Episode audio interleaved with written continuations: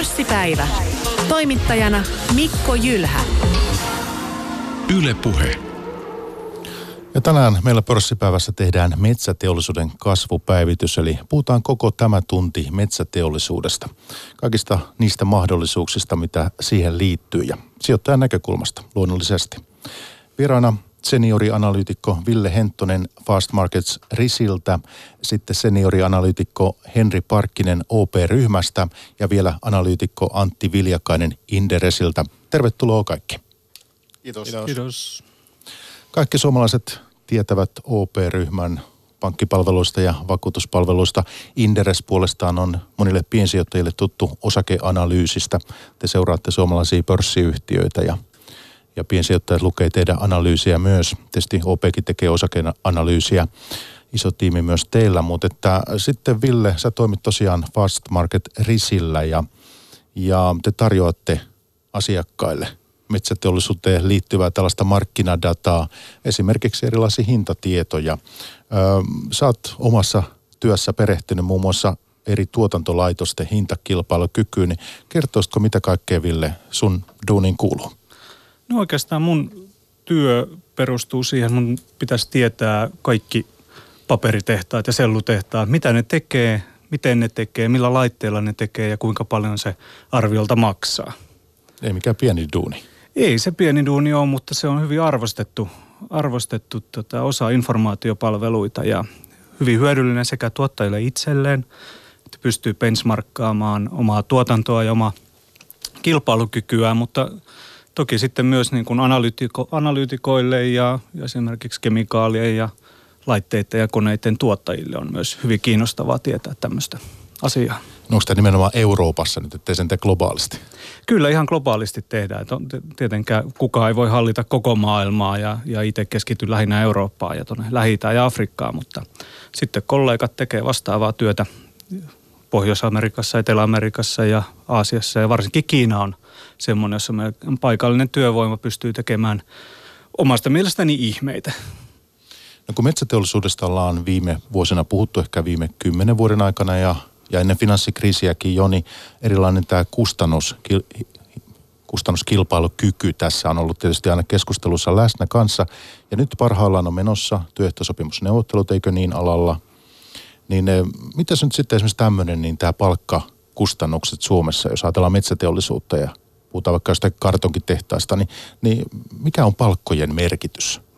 Kuinka suuri asia se on siellä kilpailukyvyssä? No jos nyt mietitään, että mitä, mitä paperin tai sellutekemiseen tarvitaan, niin siellä on semmoisia välttämättömiä raaka-aineita, kuten kuitua, vettä, kemikaaleja, energiaa, työvoimaa.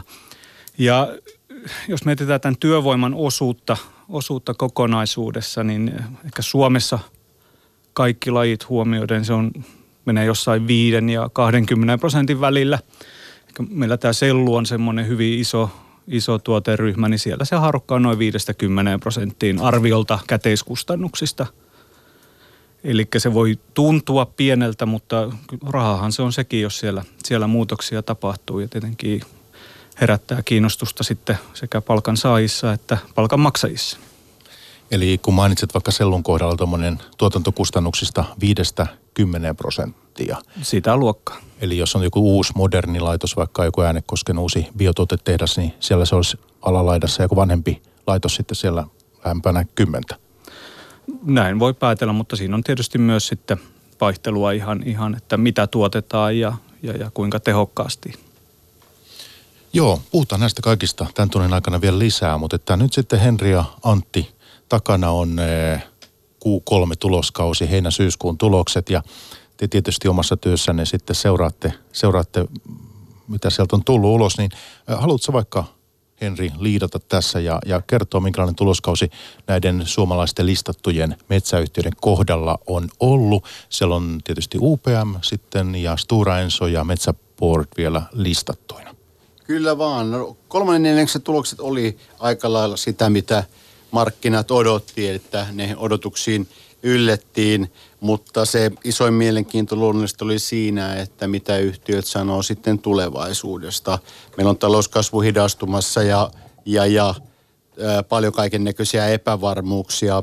Ja kyllä se niistä yhtiöiden kommenteista paistoi läpi, että kysyntänäkymä on heikentynyt. Ja me äsken juteltiin kustannuksista, niin yhä vahvempia kommentteja ja myöskin niin kuin vahvempia toimenpiteitä esitettiin sen suuntaan, että kustannuksiin on jatkossa kiinnitettävä enemmän huomiota, tehostetaan, jotta sitten se kannattavuus säilyy tavoitellulla tasolla. Ja mä tuossa katsoin myöskin, että miten sitten markkinoiden odotukset, me voidaan varmaan jo pikkasen puhua ensi vuodesta, että muuttuuko toki, ne nyt toki. on kolmannen neljänneksen tulosten jälkeen, niin kyllä siellä tuo markkinoiden keskimääräinen odotus tuloksista heikkeni 5-10 prosenttia ja tämänhetkisten markkina-arvioiden mukaan niin tulokset olisi ensi vuonna aika lailla samaa tasoa, mitä ne on vuonna 2019, mutta toki yhdessä tai kahdessa vuosineljäksessä voi tapahtua aika paljon ja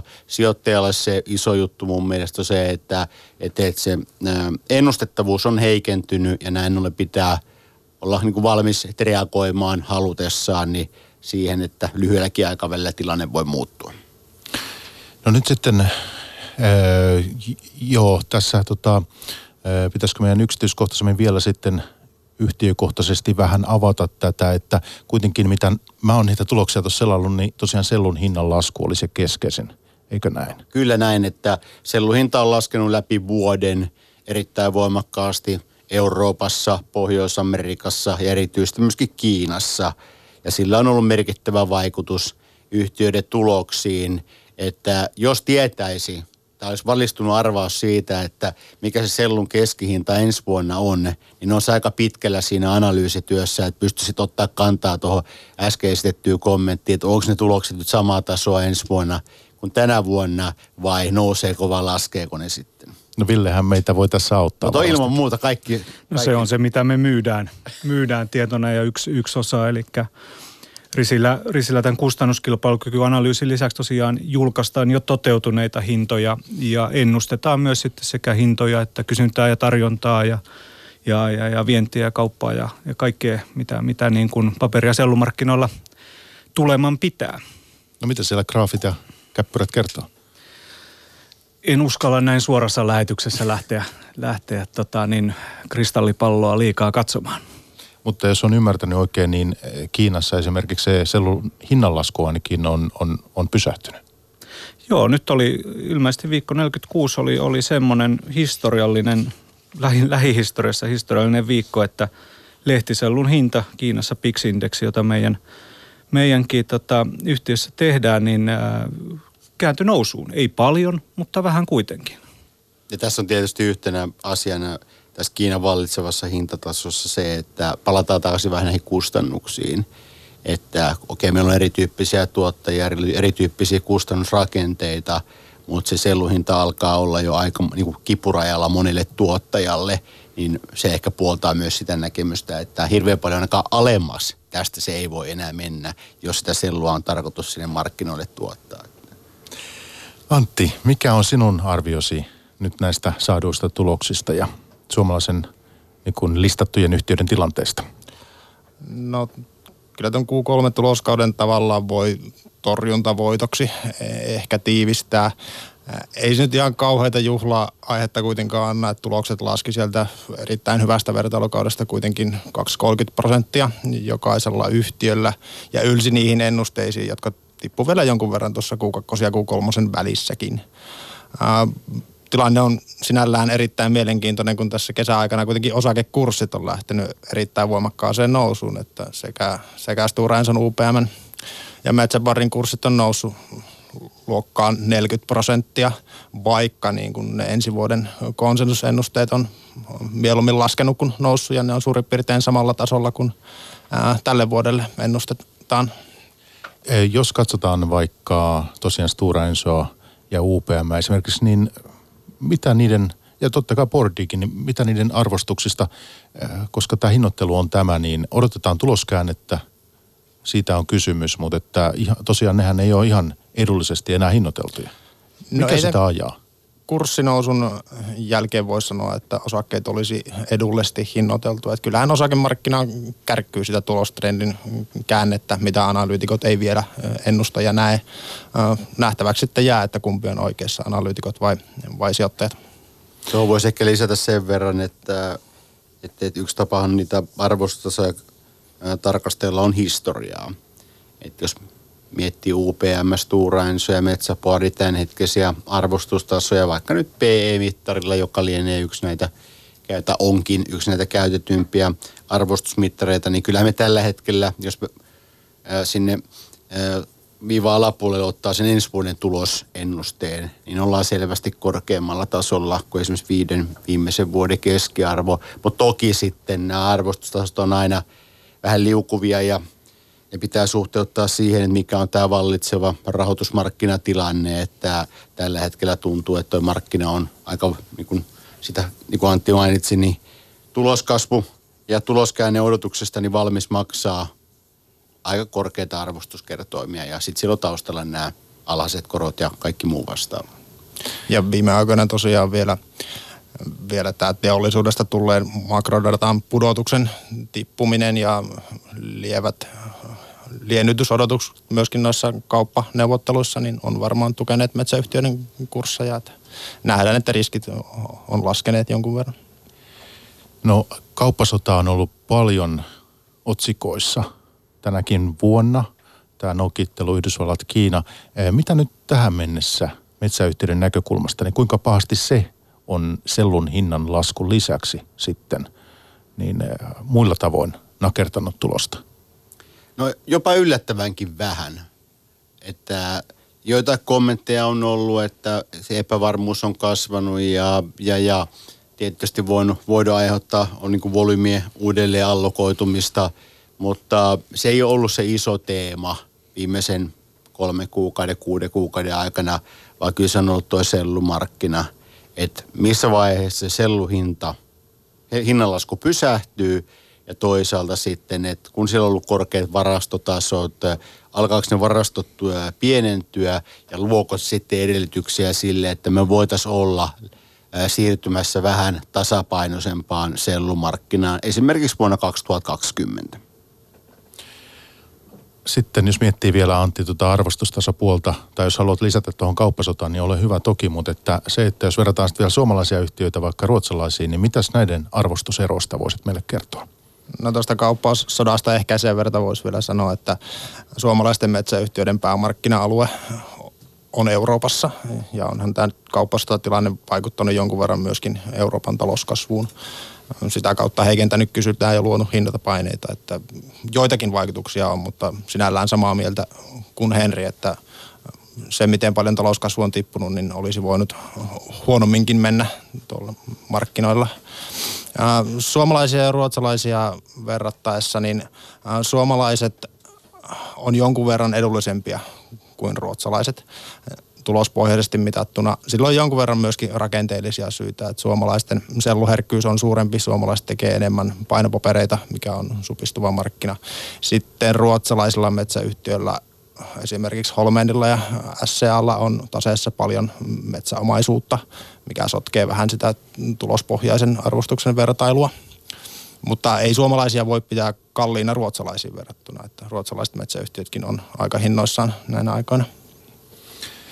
No hyvä kuuntelija, meillä on tässä Yle Puheessa menossa pörssipäivä ja tänään teemana on metsäteollisuuden kasvupäivitys ja Antti Viljakainen, analyytikko vieraana Inderesiltä tuossa viimeksi äänessä ja lisäksi seniorianalyytikko Henri Parkkinen OP-ryhmästä ja vielä seniorianalyytikko Ville Henttonen Fast Markets Risiltä. Ennen kuin mennään eteenpäin, niin mä kysyn teiltä Antti ja Henri, että miten te hyödynnätte tätä Risin tarjoamaa tietoa omassa työssä? Käytän tätä hintadataa, mitä Risi, Risi tuottaa, että se on yksi, yksi tärkeimpiä palveluita, mitä tuota, itse ostan, ostan tuota, metsäanalyysin tekemiseen. Sitä, sitä ilman on aika vaikea toimia. Eli mitä sä siitä konkreettisesti sitten saat hintatietoja, siis just sellusta ja näin? Eri, eri, näin. eri, eri kartonkilaaduista ja tämmöistä. Juurikin näin.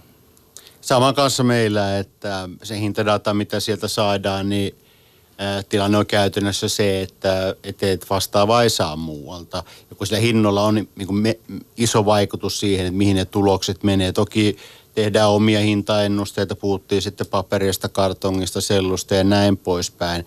Ja toki myös sitten uutisvirta sieltä, että et, et, miten eri toimijat näkee markkinoita ja kyselyitä, arvioita ja muuta, että et, et kyllä on vilkkaassa käytössä. No nyt sitten metsäteollisuuteen liittyen niin paljon puhutaan ja etsitään näitä uusia liiketoimintamahdollisuuksia, uusia tuotteita ja, ja on paljon odotuksia sillä saralla, niin puhutaan tässä vaiheessa niistä, että tässä on tietysti nämä ESG-teemat on valtavasti nykyisin esillä sijoittajien piirissä ja muutenkin kaikessa talousuutisoinnissa, niin, niin puhutaan puhutaan eh, puupohjaisista tekstiileistä ja, ja pakkausmateriaalista kaikesta, niin yksi on tämmöinen, mikä tässä yhteydessä on paljon ollut puheessa, on tämä biopolttoaineet. Mitäs tänne nyt kuuluu, että Stora Ensohan meillä näitä ei tee ja ei kai Metsägrupillakaan ole siis. Ei. Metsägrupilla on huomattavaa raakamäntyöljyn tuotantoa tietysti sellutehtaalla, kuten on myös sitten Stora Ensolla, mutta, mutta jalostusta ei ole muilla kuin UPMllä ikään kuin raaka-aineita toimittaa sille puolelle. Kyllä. Ja UPMllä sitten on tämä, näitä tämmöisiä biojalostamoita. Mitäs Henri, mitäs niillä oikein menee? Ää, niillä menee hyvin. Lappeenranta on parantanut kannattavuutta yhtiön mukaan ja, ja, ja seuraava vaihe sitten tässä UPM biopolttoaine strategiassa on se, että tai mihin ne odotukset kohdistuu, että lisää kapasiteettia. Ja hehän on kertoneet, että Kotka voi olla mahdollinen sijaintipaikka uudelle tuotantokapasiteetille. Ja tässä mainittiin toi mäntyöljy ja pidemmällä aikavälillä sitten varmaan se kysymys on, että, että raaka-ainepohjan monipuolistaminen, se on yksi asia. Että kyllä se vahvasti on oikeaan suuntaan menossa. Ehkä hieman arvioitua hitaammin se on edennyt jos miettii, että mitä markkinat on odottanut ja spekuloinut sillä, että mille, mihin päin sitten mahdollisesti Lappeenrannan jälkeen sitä kapasiteettia tulisi. Toki ymmärretään, että asiat ei tapahdu viikossa, kuukaudessa ja tämä regulaatio, mikä liittyy biopolttoaineisiin, niiden rooliin ja eri nyanssit siinä EU-tasolla, ne vaikuttaa siihen. Mutta kyllä yhtiöllä, yhtiöllä tuota, viestissään on vahva sanoma, että, että, että siihen jatkossakin investoidaan ja katsotaan nyt sitten, että mitä Kotkan kanssa käy. Pari juttua tähän Antti vaikka sinulle, niin seuraavaksi se, että toisaalta sähköautot, nyt puhutaan vetyautoistakin, eh, tämä on yksi, yksi iso asia. Sitten eh, niin eh, poliittinen sääntely, poliittiset riskit. No kyllähän tuo poliitikkojen tekemiset ja tekemättä jättämiset vaikuttaa aika paljon tuohon biopolttoainemarkkinaan, koska poliitikothan tämän markkinan alun perin on luonut. Mitään isoja mullistuksia tässä ei viime vuosina ole tapahtunut, että ne investoinnit, mitkä silloin aikanaan tehtiin, niin ovat saaneet operoida suurin piirtein sen tyyppisessä ympäristössä, kun silloin aikanaan ennakoitiin. Eikö tämä UPMnkin kohdalla tämä liiketoiminta kuitenkin volyymimielessä, niin liikevaihtomielessä kuitenkin aika pientä vielä. Joo, kyllä se toistaiseksi on, on aika, aika pientä, että toki riippuu mihin sitä vertaa. Että, että, että kun neste tietysti on meille suomalaisille tuttu biopolttoaineesta ja heille sitä kapasiteettia on se lähemmäs kolme miljoonaa tonnia. Ei toki kaikki Suomessa, itse asiassa suurin osa siitä on Suomen ulkopuolella ja muuta.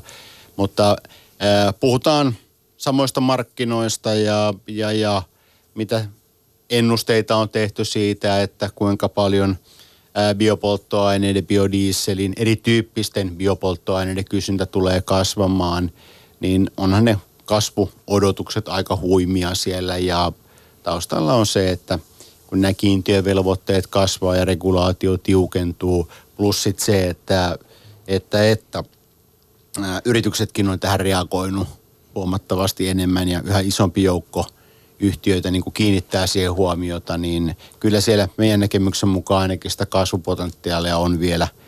Yleensä puhutaan vuosista, mutta biopolttoaineiden osalta voidaan varmaan puhua kyllä vuosikymmenistä.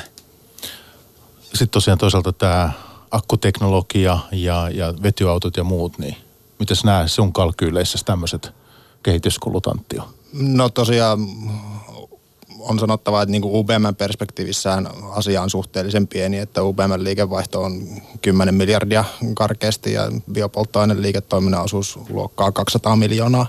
Et, ei ihan niin kuin hirmu mittavia kalkyyleja UPM ennusteissa ole tehty vielä näistä niin kuin biopolttoaineen liiketoiminnan jatkomahdollisuuksista riippuu tietysti, että mihin he investoivat ja millä, millä aikataululla.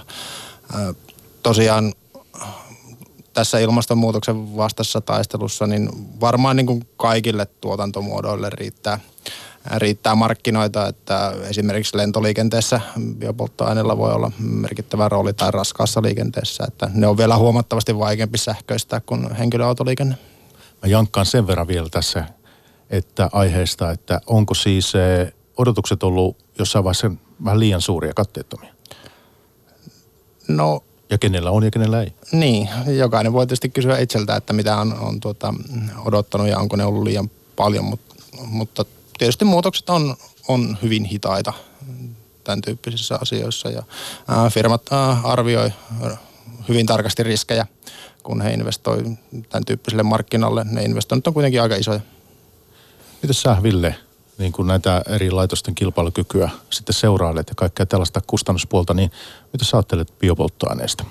No tässä on nyt varsinkin tämän biodieselin kohdalla ja mäntyöljyn käytössä siihen tarkoitukseen semmoinen, että historiallisestihan mäntyöljyä on, on pitkälti käytetty kemikaalituotanto. Eli meilläkin on Suomessa ollut kaksi, kaksi isoa kemikaalivalmistajaa – tuolla rannikolla ja, ja UPM nyt sitten toi tavallaan niin kuin uuden kerroksen siihen kysyntään tälle mäntyöljylle. Ja samoin Ruotsissa on aktiivisuutta, eli siellä iso selluvalmistaja Södrasel on investoinut tämmöiseen Sunpine yhtiö, jolla on, on tota, niin iso jalostamo tuossa tuonne Piitteoon Pohjois-Ruotsiin, joka ymmärtääkseni tekee sekä kemikaaleja että biodieseliä. Ja sitten ST1 on yhteistyö SCAn kanssa – liittyen tähän Östrandin sellutehtaaseen, johon ilmeisesti muutkin SCAn sellutehtaat Ruotsissa sitten alkaa toimittaa. Eli tässä alkaa olla semmoinen kilpailu raaka-aineesta, että koska mäntyöljy voi tehdä käytännössä vaan näillä pohjoisilla havusellutehtailla, niin sitä raaka-ainetta on hyvin rajallisesti tarjolla.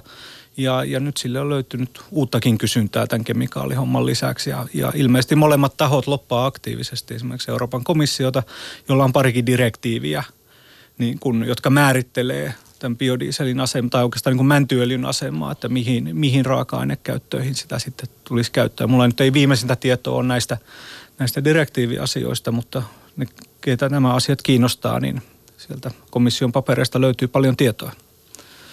Ymmärränkö nyt siis oikein, jos tämän tulkinnan, että tästä mäntyöljyn saatavuudesta voi tulla sitten nimenomaan se pullonkaula? Kyllä se näinkin voi olla. Ainakin jommalla kummalla. Kumpi pystyy maksamaan enemmän, niin sehän sitä varmaan sitten niin kuin niin kuin vie. Ja sitten jos näiden omien omistusten kautta niin pystyy turvaamaan, turvaamaan sitä saantia. Voidaan puhua uusista tuotteista tässä vielä tuonempana pörssipäivässä, mutta otetaan lyhyesti tämä UPMn kesällä kuultu, jo odotettu investointiratkaisu, päätös, eli he rakentaa Uruguahin tämmöisen suuren ison sellutehtaan. Ja jos katson oikein, niin sen investoinnin arvo on jotakin reilu 2 miljardia euroa ehkä muistatte ihan tarkankin luvun, niin eh, miten nyt sitten, minkälaiseen ikään kuin markkinaan tämä tulee? Milloin se valmistuu ja mikä se tarjontanäkymä on siellä? Et miten, miten te suhtaudutte Antti ja Henri tähän investointiin? No tärkein pointti ehkä tässä investoinnissa mun mielestä on se, että UPM on kertonut, että sen laitoksen käteiskustannustason pitäisi olla luokkaa 280 taalaa sellutonnilta sitten kun se laitos on ajettu ylös ja kustannustehokkuus saavutettu, tällä kustannustasolla, niin siitä laitoksesta pitäisi tulla lähestulkoon kaikissa sellumarkkinoiden tilanteissa kilpailukykyinen. Miten paljon se tehdas tulee sitten tuottamaan, niin riippuu, riippuu sitten pitkälti siitä mm, sellumarkkinan tilanteesta 2020-luvun puolivälin jälkeen ja pitkälle 2030, 40, 50-luvuilla. Että tämähän on hyvin suuri investointi, joka tehdään pitkälle ajalle. Entä Henri? No hyvin samoilla, samoilla mietteillä ja tietysti sinne vuoteen 2024 2025 on vielä pitkä aika. Ja, mutta jos käyttää viimeis kuluneen kahden vuoden keskiarvoakin suhteutettuna suhteellisen maltillisia sellun hintaennusteita ja ottaa sitten kustannusarvioiksen 280 dollaria tonnilta, niin tämän laitoksen valmistumisen jälkeen me ollaan hyvin lähellä meidän arven mukaan sitä tilannetta, että reilusti puolet yhtiön tuloksista tulee sellusta.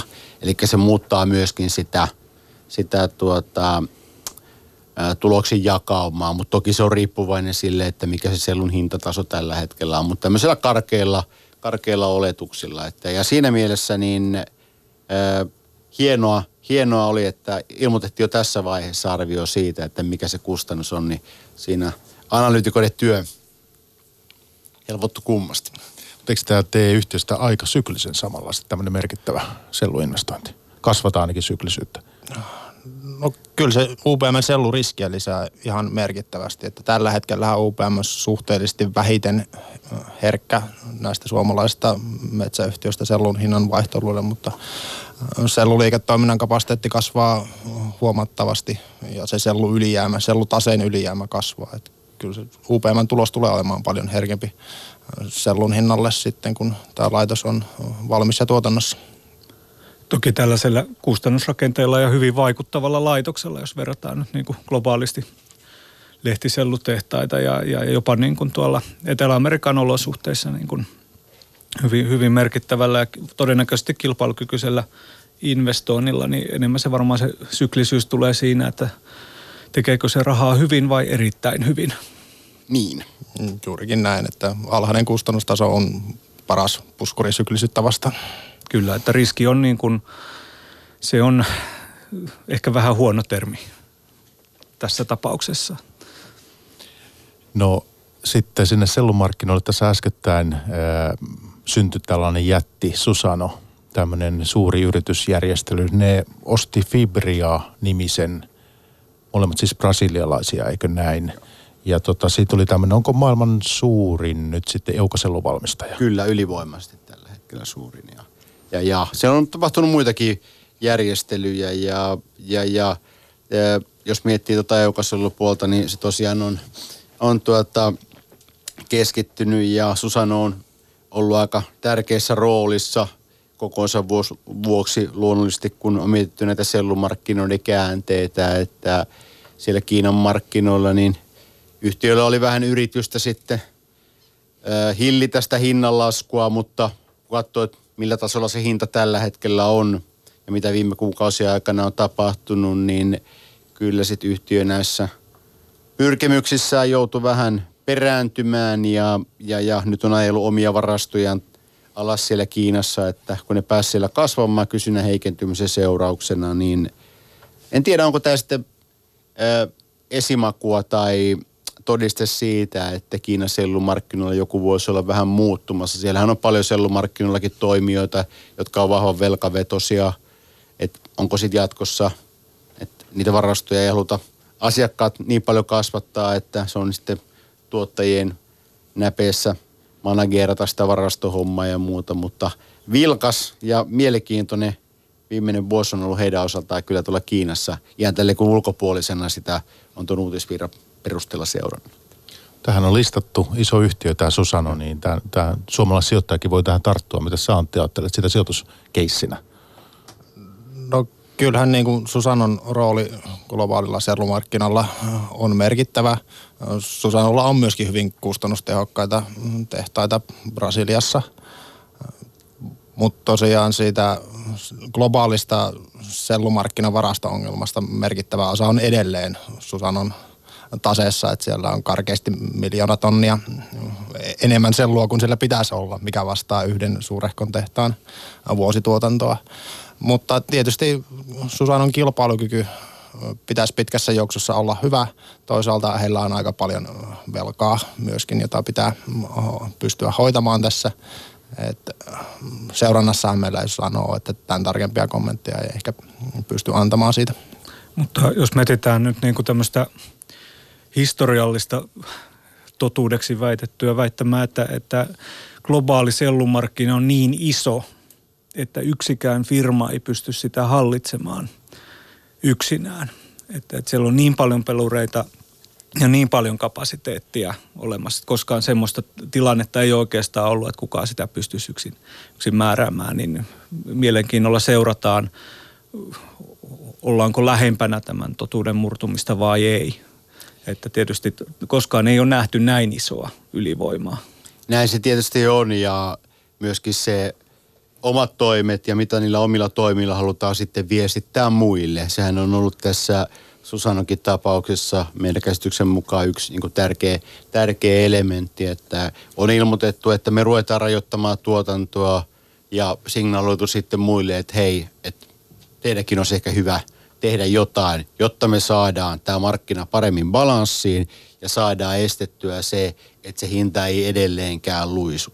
No me tiedetään paperiteollisuudesta ja muistakin teollisuuden aloista, että välillä nämä tämän tyyppiset toimet toimii ja välillä sitten ei. Että tämmöinen toimialan sisäinen solidaarisuus, nyt tämmöistä sanaa käytetään, niin se nyt on joissain liiketoiminnoissa ehkä vähän vahvempia, joissain sitten ei. Ja toki tässä niin kuin kaikki perustuu vapaaseen kilpailuun, niin kuin se on säädetty ja määritelty. Ja tietysti se pitää aina muistaa sellun suhteen, että joku sitä ostaa. Ja se joku, joka sitä ostaa, niin ei, ei välttämättä ole yhtään pahoillaan siitä, kun hinnat laskee. No näinhän se nimenomaan on. Että.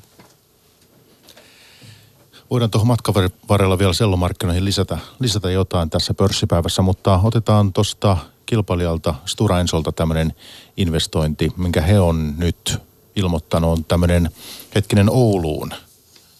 Katsoinko oikein, noin 350 miljoonaa Oulun paperitehtaan muuntaminen pakkauskartonkin tehtaaksi. Ja siellä on kaksi konetta, toinen muunnetaan, eikö näin? Ja, ja tota, ää, tuotanto muunnetulla koneella käynnistyy suunnitelman mukaan vuoden 2020 loppuun mennessä. Minkälainen keissi saat, Ville, näitä tämmöisiä konversioita työssäsi tutkinut? No, jos katsotaan historiaa taaksepäin, niin alkoi alko tuossa vajaa kymmenen vuotta sitten, kun graafisten papereiden kysyntä lähti menee alaspäin. Ja ensimmäiset ehkä, ehkä oli semmoisia hyvin harkittuja konversioita ja, ja, ja niistä on parhaimmillaan ehkä tullut semmoisia, jos katsotaan koko markkinaa, niin semmoisia kakkoskvartaalin koneita, kolmoskvartaalin koneita. Ne ei ole isoimpia, ne ei ole nopeimpia, ne ei ole halvimpia ollut, mutta ihan semmoisia keskiketteriä koneita. Ja nythän Oulu, Ouluhan on, Oulun koneet on massiivisia. Myös niin kuin sitten tässä uudessa, uudessa Craftliner-luokassa ja, ja, ja, ja Sturensaa teki muutama vuosi sitten vastaavan liikkeen Varkaudessa. Ja, ja siitä raportoivat, että se ei ihan ongelmitta mennyt. Esimerkiksi tämmöisen valkopintaisen tuotteen valmistuksessa oli, oli ongelmia ja sitä vähän sitten hyllytettiin. Ja voisi kuvitella, että siellä nyt on opittu, opittu tämän varkauden pohjalta jo, jo tiettyjä asioita ja sen suhteen voisi olettaa, että tämä menee vähän, vähän sitten niin kuin sutjakammin tämä projekti. Ja sillä on annettu aika tiukka aikataulu, että itse ilmoittanut, että syyskuun lopussa loppuu, loppuu hienopaperin tuotanto ja vuoden lopussa olisi jo suunta käännetty, että silleen merkittävä. Ja olelaistahan tässä on vielä se, että sellulinja vaihtaa myös, myös niin kuin valkastulta valkaisemattomalle massalle, mikä ei ole ihan, ihan pikku asia aina tehdä sekään, vaikka se kuulostaa sinänsä helpolta. Kuvailitko tätä muunnosta keskiketteräksi? Niin, siis semmoisia on ollut iso osa noista, noista aikaisemmista konversioista. Että niistä on tullut semmoisia ihan hyviä, mutta ei ihan parhaimmistoa.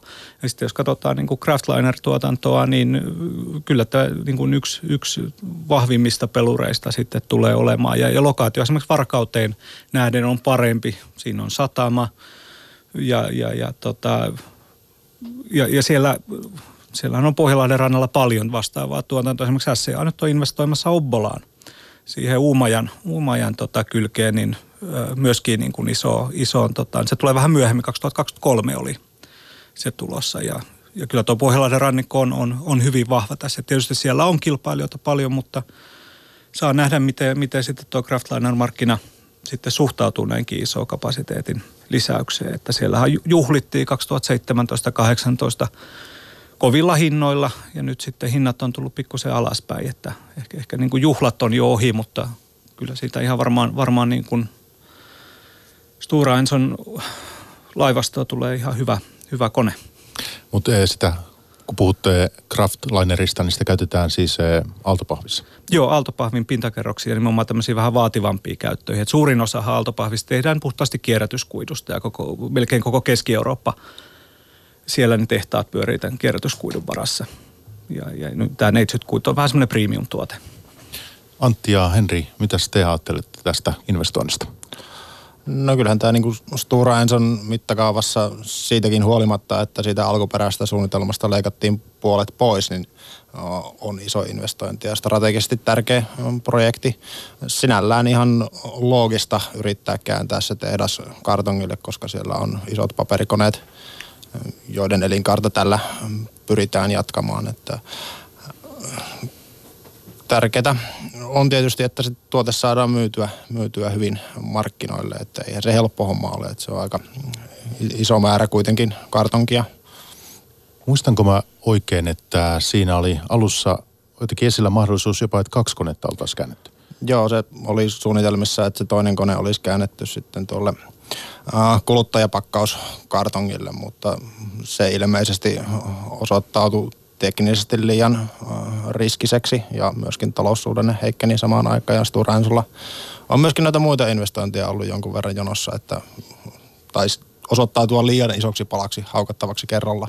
Ja samaan aikaan sinne on lisätty nimenomaan tälle kuluttajapakkauskartongille esimerkiksi, että Metsäporin huusumi tekee, vasta, tekee tiettyjä tuoteja sitten, tuolla on sitten Pillerud Korsnes avasi tuolla Groovenin tehtaalla juuri hiljattain valtavan suuren suuren koneen, joka myös kilpailee samalla markkinalla. Teollinen logiikkahan tietysti olisi huomattavasti paljon parempi, jos sillä samalla tehdasalueella olisi kaksi kartonkikonetta ja ehkä se pitkässä tähtäimessä tuolla 2020-luvun loppupuolella, 2030-luvulla voi olla vielä mahdollista, että se nyt suljettava paperikone niin käännetään kuluttajakartongiksi, mutta nähtäväksi jää. Kuinka on semmoista ei käynnissä olevaa konetta voisi roikottaa? No, kyllä mä uskoisin, että jos sen siitä pitää huolta, silloin tällöin pyörittää sitä konetta rasvaa, se on lämpimissä tiloissa, niin kyllä se voi aika kauan kestää toiminta kuntoisena, mutta en, en tosiaan ole teknisen alan asiantuntija.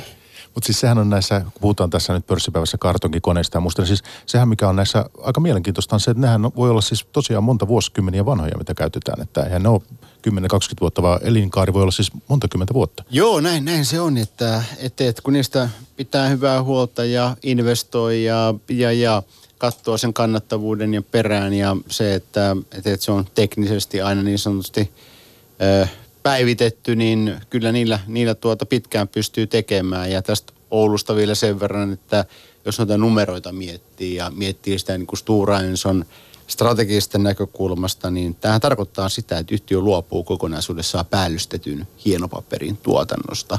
Ja tonneista yleensä puhutaan aina, kun papereista puhutaan, niin yhtiön kapasiteetti papereissa putoaa noin viidestä miljoonasta tonnista neljään miljoonaan tonniin.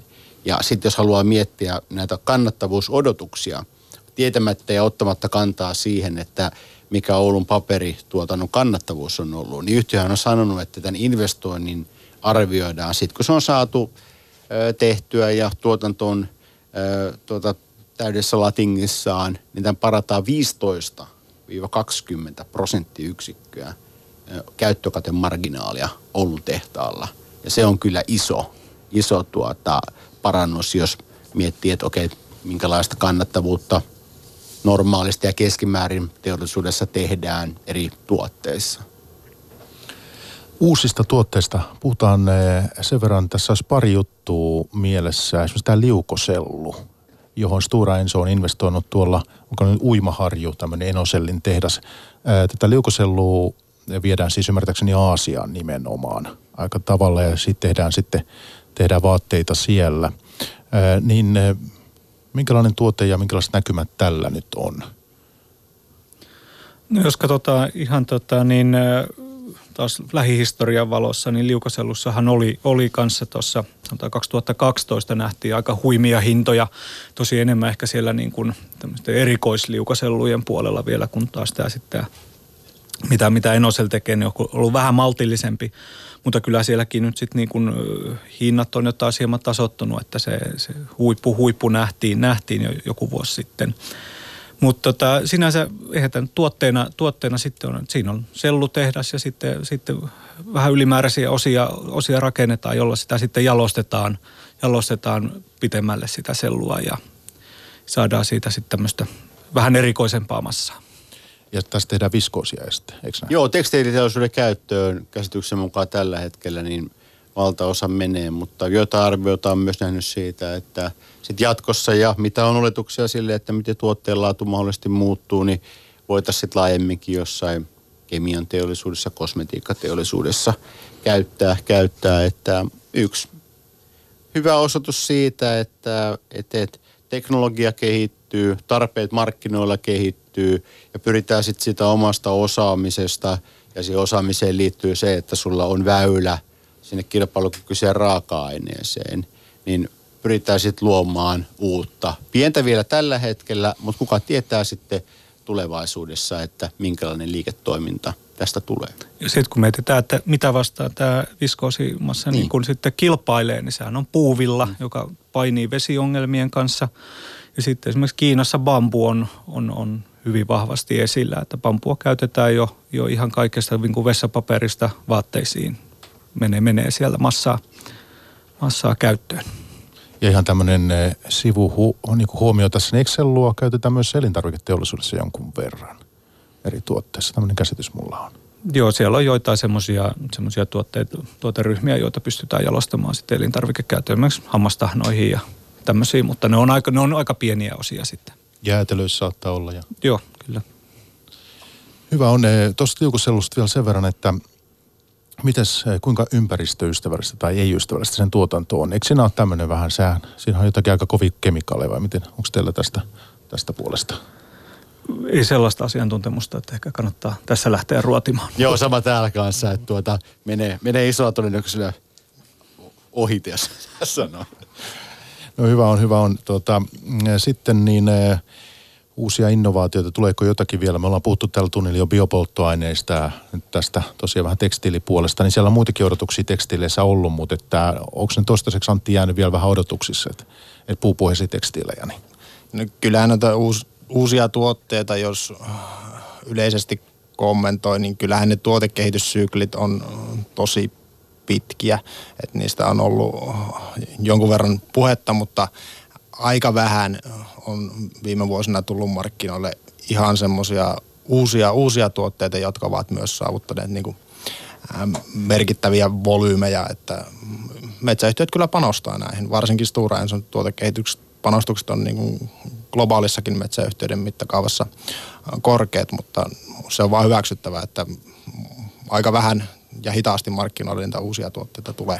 Mistä se on sitten kiinni, että kuitenkin nyt nämä teemat on niin paljon esillä, sitä kysyntää varmasti ja halua olisi saada elintarvikepakkauksia kaikkein, kaikkein tota, ympäristöystävällisempiä nykyistä tota, parempia ratkaisuja sinne, mutta että mikä siinä tuotekehityksessä on sitten niin hidasta ja se, että, että me saadaan ne kaikki tuonne markettien hyllylle ja pikaruokaravintoloihin?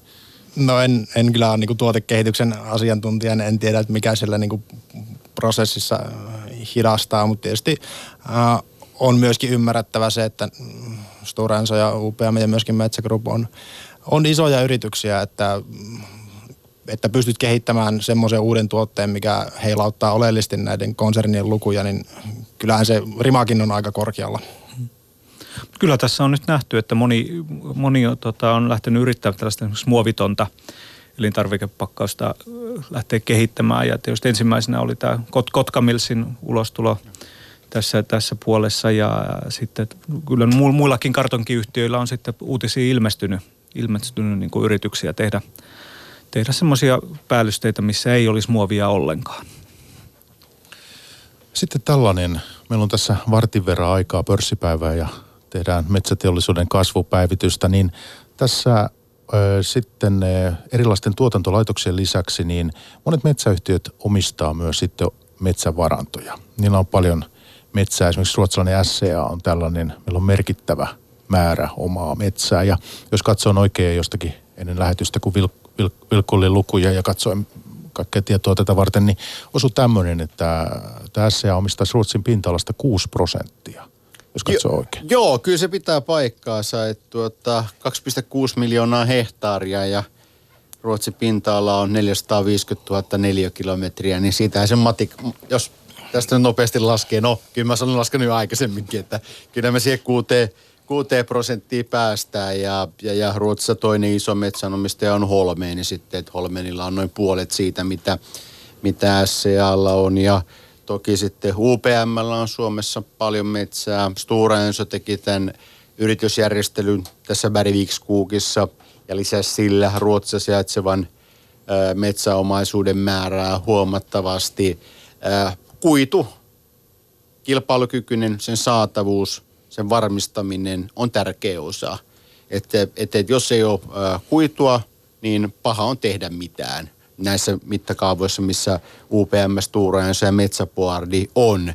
Ja sitten tulevaisuutta silmällä pitäen, että, että, että kun se metsäomistukseen ja siihen, että, että, että miten metsien käyttö mahdollisesti tulee muuttumaan, niin sehän ei ole mitenkään niin kuin staattinen asia, vaan että paljon puhuttu hiilinieluista, siitä, että metsänomistajien niin kuin luon, tai, tai metsäomistus muuttuu, paljon kaupunkilaismetsänomistajia ja näin edelleen ja näin edelleen. Niin kyllä mä näen, että, että, että se on niin jatkossakin erittäin tärkeää, että tästä metsää on.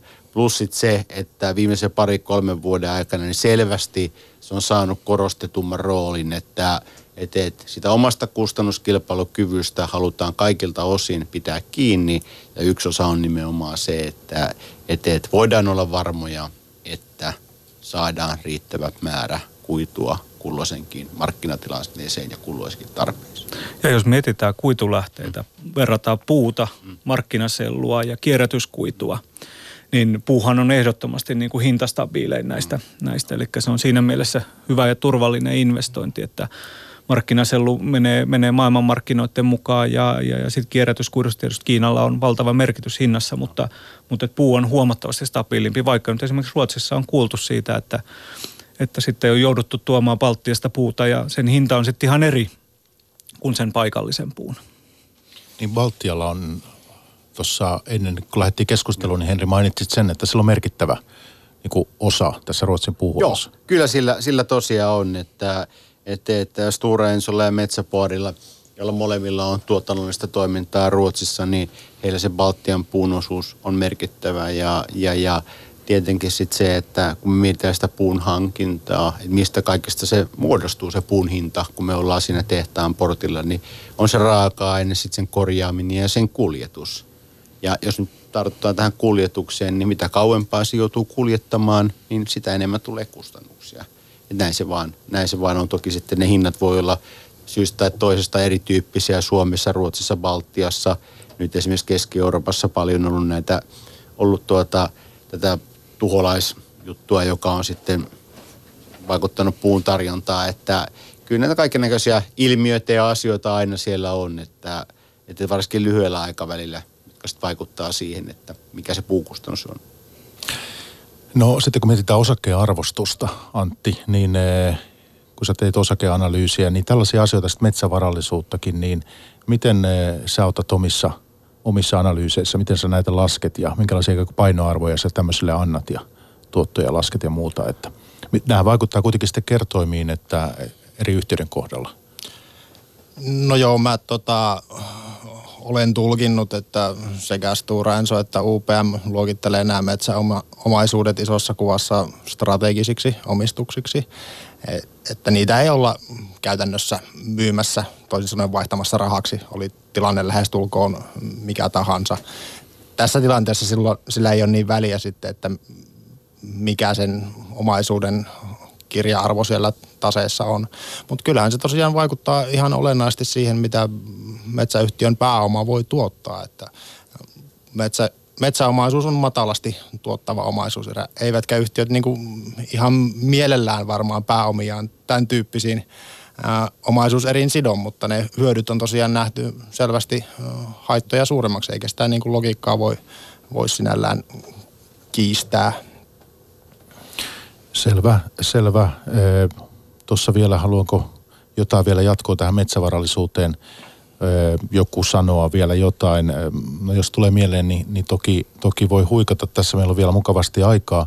Mutta että nyt sitten, jos me puhutaan vähän näistä sijoitusmahdollisuuksista vielä, niin me ollaan käyty kattavasti tässä nyt sitten kotimaisia läpi ja puhuttu vähän SCAsta. Mutta että ehkä siihen SCAhan vielä voisi sanoa, että mikä heidän ikään kuin strategia on suhteessa suomalaisiin.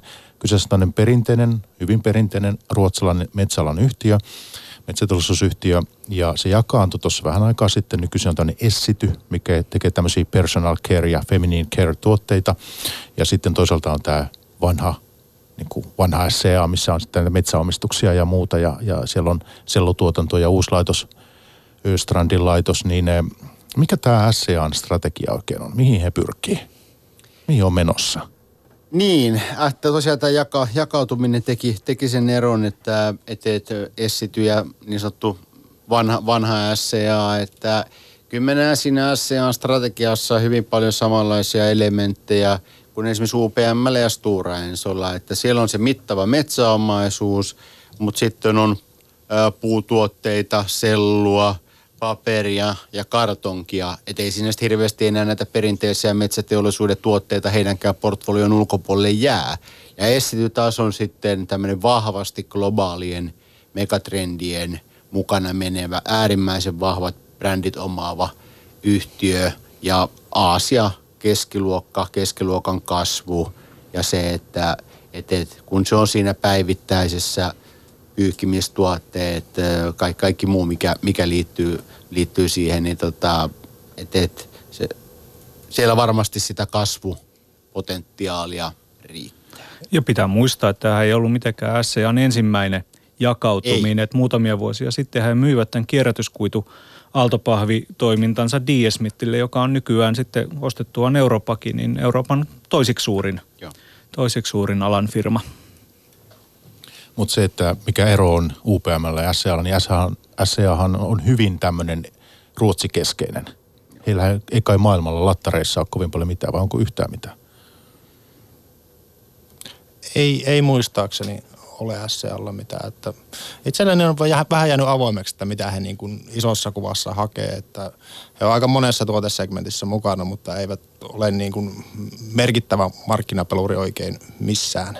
Mm. Ja pakkauksissa on merkittävä se, että heille ei ole ollenkaan jalostustoimintaa, niin kuin esimerkiksi Joo. tässä aaltopahvipuolessa, että he on puhtaasti sen raaka-aineen niin kuin markkinahintojen varassa. Toisin kuin taas esimerkiksi Tuura Ensolla on noin, onko se noin 40 prosenttia vähän yli pikkaselta puolet niin kuin integroituna sitten omiin jatkojalostuslaitoksiin, jolloin se myytävä tuote ei ole kokonaan ja pelkästään vaan sitä pohjakartonkia, vaan myös sitten niitä aaltopahveja ja laatikoita ja näin poispäin. Se raha tulee sitten useammasta puolesta ja usein nämä kaksi markkinaa elää vähän eri tahtisesti. Eli silloin kun raaka-aineen hinta on kova, niin se raha pysyy kuitenkin firmassa, kun ne jalkalastuslaitokset, vaikka ne maksaa kovaa hintaa, niin se pysyy siellä firman sisällä olla. Mutta sitten, sitten taas kun hinnat laskee, niin nämä jalostuslaitokset hyötyy siitä, että saavat halpaa materiaalia. Nämä tukee toisiaan ja SCA on niin kuin luopunut tästä, tästä puolesta. Ja eikö hetkinen esimerkiksi joku Mondi ole tehnyt ihan toisen? No Mondilla on kanssa tota, niin hyvin vahva, vahva tota, niin tämä jatkojalostuspuoli ja, ja he on myös sitten investoinut paljon. Hehän nosti noita Itä-Euroopan tehtaita silloin, silloin tota, niin, aikanaan ja nyt ne on pistänyt niitä kuntoon, kuntoon. Ja sama trendi tietysti kaikissa sellutehtaissa nyt tuntuu olevan, että panostetaan sinne, koska siellä se raha isolta osin sitten kuitenkin tehdään, vaikka paperia myytäisikin sen verran tässä vielä on meillä aikaa, että voitaisiin vähän sijoittajan näkökulmasta näitä mahdollisuuksia nyt pohtia sitten Henri ja Antti, että, että tota, nyt jos mahdollisuuksia meidän kuuntelija haluaa lähteä etsimään, niin korostan, niin se on aina pörssipäivässä tärkeää, että meidän idea ei ole antaa mitään sijoitusvinkkejä, se ei kuulu tähän meidän konseptiin, mutta että voidaan kuitenkin mahdollisuuksia hieman käydä läpi ja näin, niin mitäs, mistä te mielenkiintoisimmat metsäalan sijoitusideat tällä kertaa tässä hetkessä – nyt sitten, niin eh, kun H2 on tässä käynnissä meillä 2019, ää, lähtisi etsimään? Niin, Ruotsista tuossa Pillerud Korsnesia jo vähän mietittiin. Yhtiöllähän on ollut aika vaihtelevat vaiheet tässä näin ja nyt tämä Gruvön kartonkikone numero seitsemän on siellä nostettu ylös ja yhtiö liittyy myös tähän Bergviks Kuukkiin sillä tavalla, että hän oli tässä Bergviks Kuukissa – siinä niin kuin vanhassa, vanhassa rakenteessa mukana ja möivät sitten omistustaan tässä hiljattain ja saivat siitä ö, melkein kahdeksan miljardia Ruotsin kruunua ja sitä kautta saivat tasettansa vahvistettua ja, ja, ja että nyt sitten odotukset on siinä, että mitä siellä Gruvönnissä tapahtuu ja näitä lukuja kun on kiva, kiva tuota ottaa esille. Mä kävin yhtiön nettisivuilla katsomassa, niin tota, se Groovön tuotanto 550 000 tonnia, niin se vastaa 100 miljoonaa litran maitopurkkia päivässä, että se antaa vähän skaalaa siitä, että tota, missä, missä mennään, että et, et, näin. Että siinä voisi olla yksi mielenkiintoinen pikki. Joo, ja kannattaa ainakin katsoa, katsoa sitä, että yes. et, et kyllähän noin pakkaamisen ja pidemmällä aikavälillä nimenomaan, enkä puhu nyt yhdestä enkä kahdesta vuodesta, vaan mieluummin sitten viisi vuotta, kymmenen vuotta eteenpäin, niin, niin, niin se, että nämä normistot tiukentuu ja, ja, väestö kasvaa ja kehittyvät markkinat ja muuta, niin kyllä se mun mielestä on semmoinen trendi, että on vaikea, vaikea lähteä kiistämään, etteikö se jatkaisi kasvuaan. No mitä Antti nosti Inderesin videolla äsken International Paperin IPn esille, niin mitä sä Henri? Joo, ei mulla siis äh, siihenkään, että tietysti presenssi on vähän erilainen. Yhtiö on muut, muuttunut paljon tässä viime vuosien, vuosien aikana, että sillä saa myöskin sitten sitä teollisuuspakkausten puolta, puolta omaa portfolioonsa ja ja, ja näin edelleen. Ja koko luokka on tietysti huomattavasti erilainen kuin esimerkiksi tässä Pillerud Korsnesissa, mistä äsken juteltiin.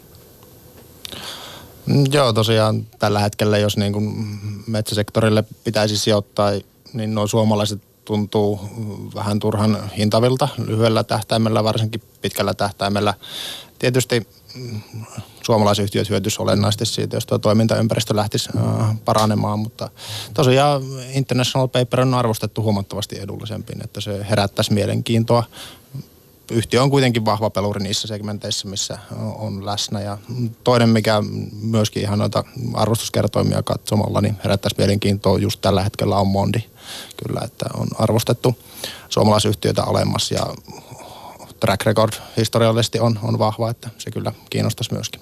Näissä molemmissa yhtiöissä olisi myöskin mukana niissä pakkausalan pitkäaikavälin trendeissä. No tuleeko vielä joku kolmas mieleen noiden lisäksi? No ei nyt ihan, ihan nopeasti, että noin noi kaksi, no, mitä, mitä lähtisin niin kuin ensimmäisenä katsomaan just tässä ja nyt.